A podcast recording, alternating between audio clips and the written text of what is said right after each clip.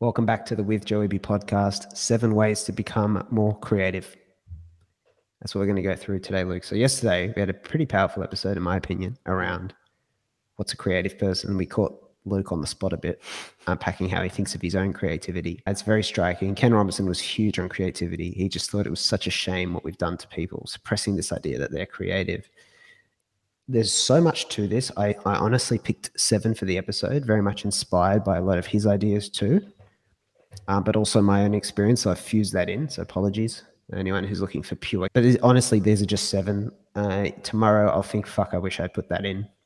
So that's a, a disclaimer. This is a bottomless pit, becoming more creative. And Luke, I'll love your feedback on these and, and maybe how they might be applied to you. Mm. The first thing, a really big problem we have in this society where everyone's work can be very visible in terms of podcasts, writing projects, early stage projects. And this is direct from Ken. Criticism too early can kill. Mm, wow. Okay. All ideas start off bad. This is Joe speaking. All ideas start off bad. If friends of mine, I can name a couple of friends who, if they ask me, maybe even Scott, right? An espresso. If he had asked me, Joe, do you think I should do this business? At the time, I probably said no. We, we should do something else in like the nonprofit world or something. So I would have probably discouraged it. Right. I, I and I remember when he used to he used to get a lot of flack and people behind his back to me because obviously knew we were quite close. Be like, oh, is that what's he going to do with that? People aren't going to want those screens and stuff. Mm. And I used to just think to myself, I don't know. I'm not going to presume to know. I'm not going to be one of those people like Blockbuster you know, mm. that or, or whoever that's that's famous for saying that'll never work. I go, how the fuck would I know? Like sometimes you believe and you think, oh, I think that will really take off. It's very hard to say that will never work because things evolve. So the time point in time where you judge it, it's like seeing the Eiffel Tower. I always say it's like seeing the Eiffel Tower half built or the first drawing and saying, no, that's shit. That'll never work. well, no, you just at a point in process where you're like, all right, no, no, I'll just edit it so it's better. so people, but what I mean is that if someone's first expressing themselves, they first need love, not real intellectual critical feedback. Early stage people who are just expressing themselves, who ask you for feedback, firstly need just a bit of love. They really want you to say, This is great, keep going. And you can tell because the stuff is normally the very common thing, especially with online writing, is a very a lot of like dear diary. I don't mean this in a patronizing way, but a lot of dear diary articles are kind of like, oh, this is what I'm experiencing right now, or these are the challenges right now, or this is what I think. And they'll be laying down thoughts in particular. T- I think you're going through this right now. Mm. right? And that's actually how it starts. And then part of what I'm developing along in the background is some of these stages I see a lot of the constant student people go through and it's they're becoming very distinct stages of first expressing yourself maybe having a lot of ideas you don't follow through with. And then and then you start to maybe start to refine them but a lot of people are judging themselves for having bad ideas things they don't follow through with and all this stuff. Really they're actually just part of a journey and they don't recognize it because society hasn't normalized it. And it's a lot of people are not progressing through the funnel so it's a big thing tr- we're trying to work on with Constant Student and obviously the podcast. So I've blended a couple of my seven things, but the first is criticism too early can kill. First, show love. And then when people are wanting to connect their work with a purpose, an external purpose, that's when you start being a bit more strategic in feedback. You start to think about, ah, oh, do you need a do you need a niche? Do you need to actually keep it broad? Do you need, and that's when you start to get a bit more practical. But first, just encourage people to build the practice of mm writing, painting, acting, thinking differently, writing down new ideas, testing business ideas, and treat it like a playground and a sandpit. That's how you foster it. Second is make it through the expression phase. Get comfortable expressing ideas. If you are first terrified of publishing a writing piece or putting a podcast episode online, don't need to be too strategic. First, conquer that fear. Liam Hounsell, who co runs the community with me, Luke, you know him very well, as, yep. as do I you know, when I first met him, was doing a 12 videos in 12 weeks challenge to see if he could generate 12 cool, good YouTube videos in 12 weeks. It didn't really matter what they were about, and I can't even remember what they were about. The beauty was that he did it, and he and he he talks. He says to me now because I used to comment on it every week. I used to comment, "Great video, Liam. Here's some feedback." He goes, "That really helped." He says to me to this day, "That really helped." And then once you've done that, you've got this evidence like, oh, I'm creative. Mm. Oh, I can do things. You've got this evidence. And then you can build on that to do something maybe a bit more purposeful, intentional, deliberate. But first, just be a child again and Mm. enjoy it and be playful. That could be the difference between someone not could be a difference continuing between- and not continuing. It could be a difference between a Steve Jobs and working in a bank, a bank for 50 years. It could be the yeah, it could be the difference between someone saying, "Oh, this might work," it, getting that little bit of encouragement versus, "Oh, screw this." Yeah, I mean, my friend Robbie, he quotes someone, I can't remember who it was, who always says there are no bad ideas, just early ideas. Mm, it's it's a great point. just powerful, which brings me to number three more ideas, not less. Plenty of fast experiments. A Couple examples James Dyson, Dyson vacuum cleaners, 5,217 prototypes before he had the one that worked. Thomas Edison, 10,000 versions of the light bulb before it was the winner. Wow. There's a story about a ceramics class with the teacher, so where you make pottery, ceramics.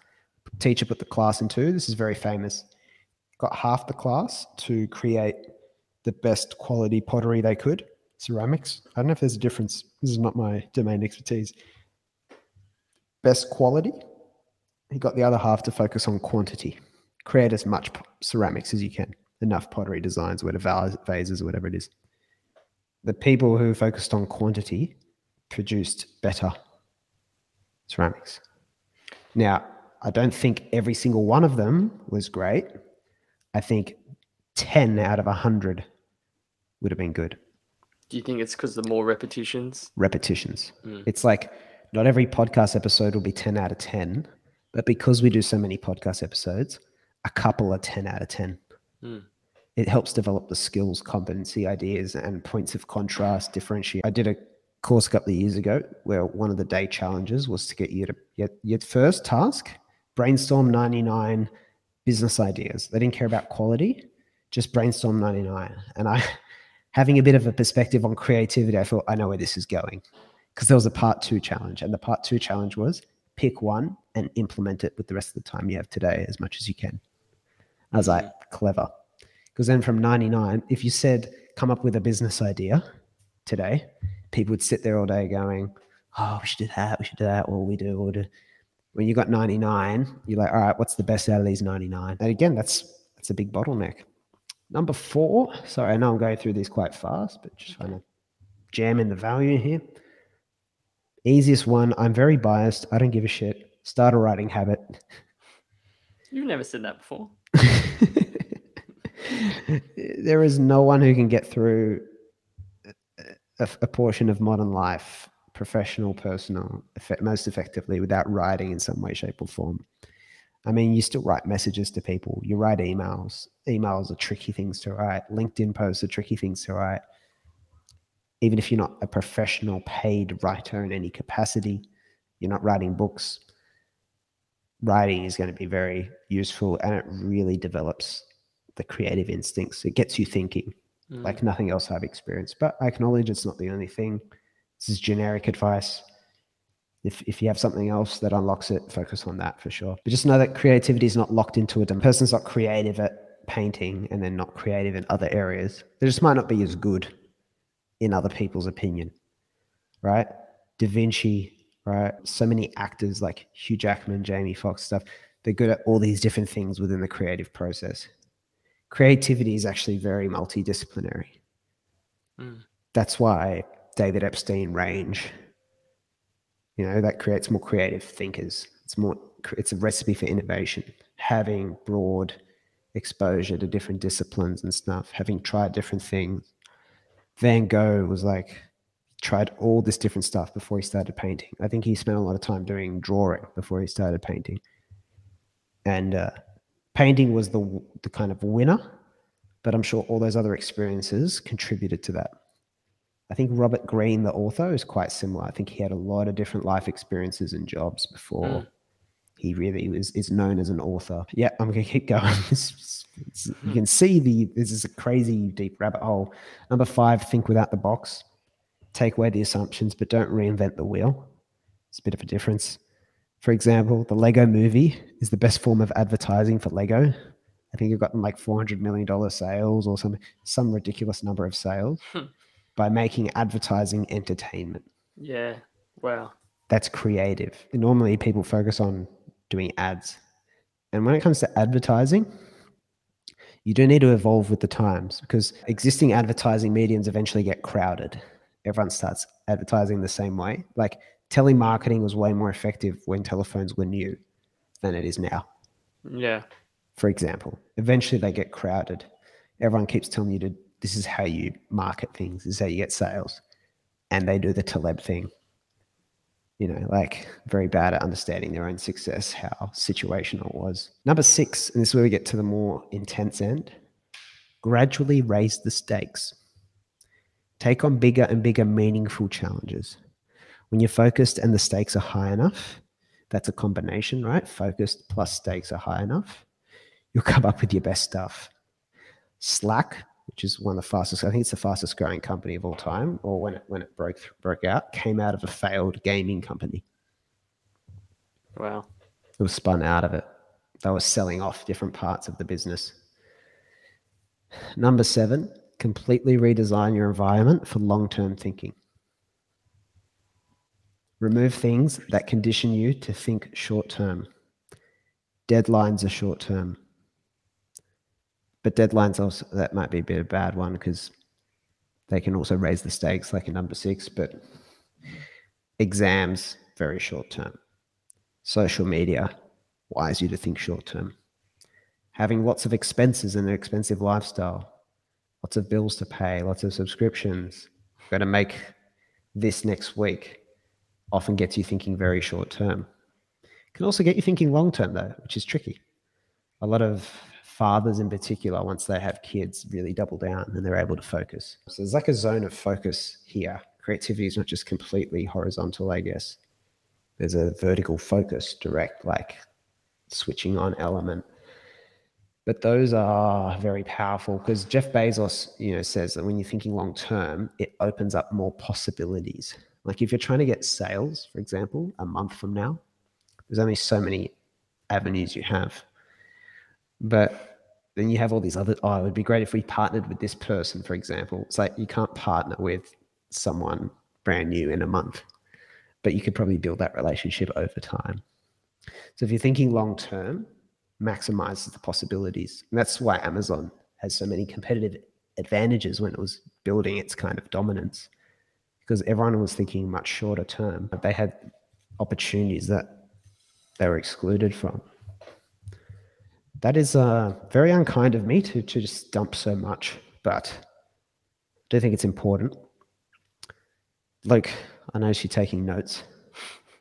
Is there one thing from there that, that kind of jumps out? If, if, if you're, if you're Crit- latched onto one thing in particular?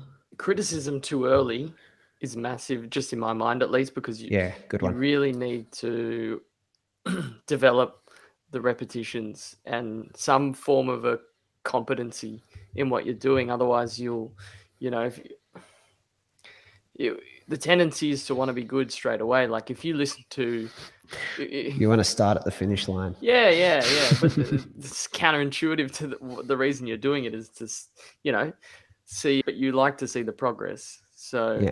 I remember listening back to Dom and I's first, Podcast. Podcast, oh I'm my sure that was painful.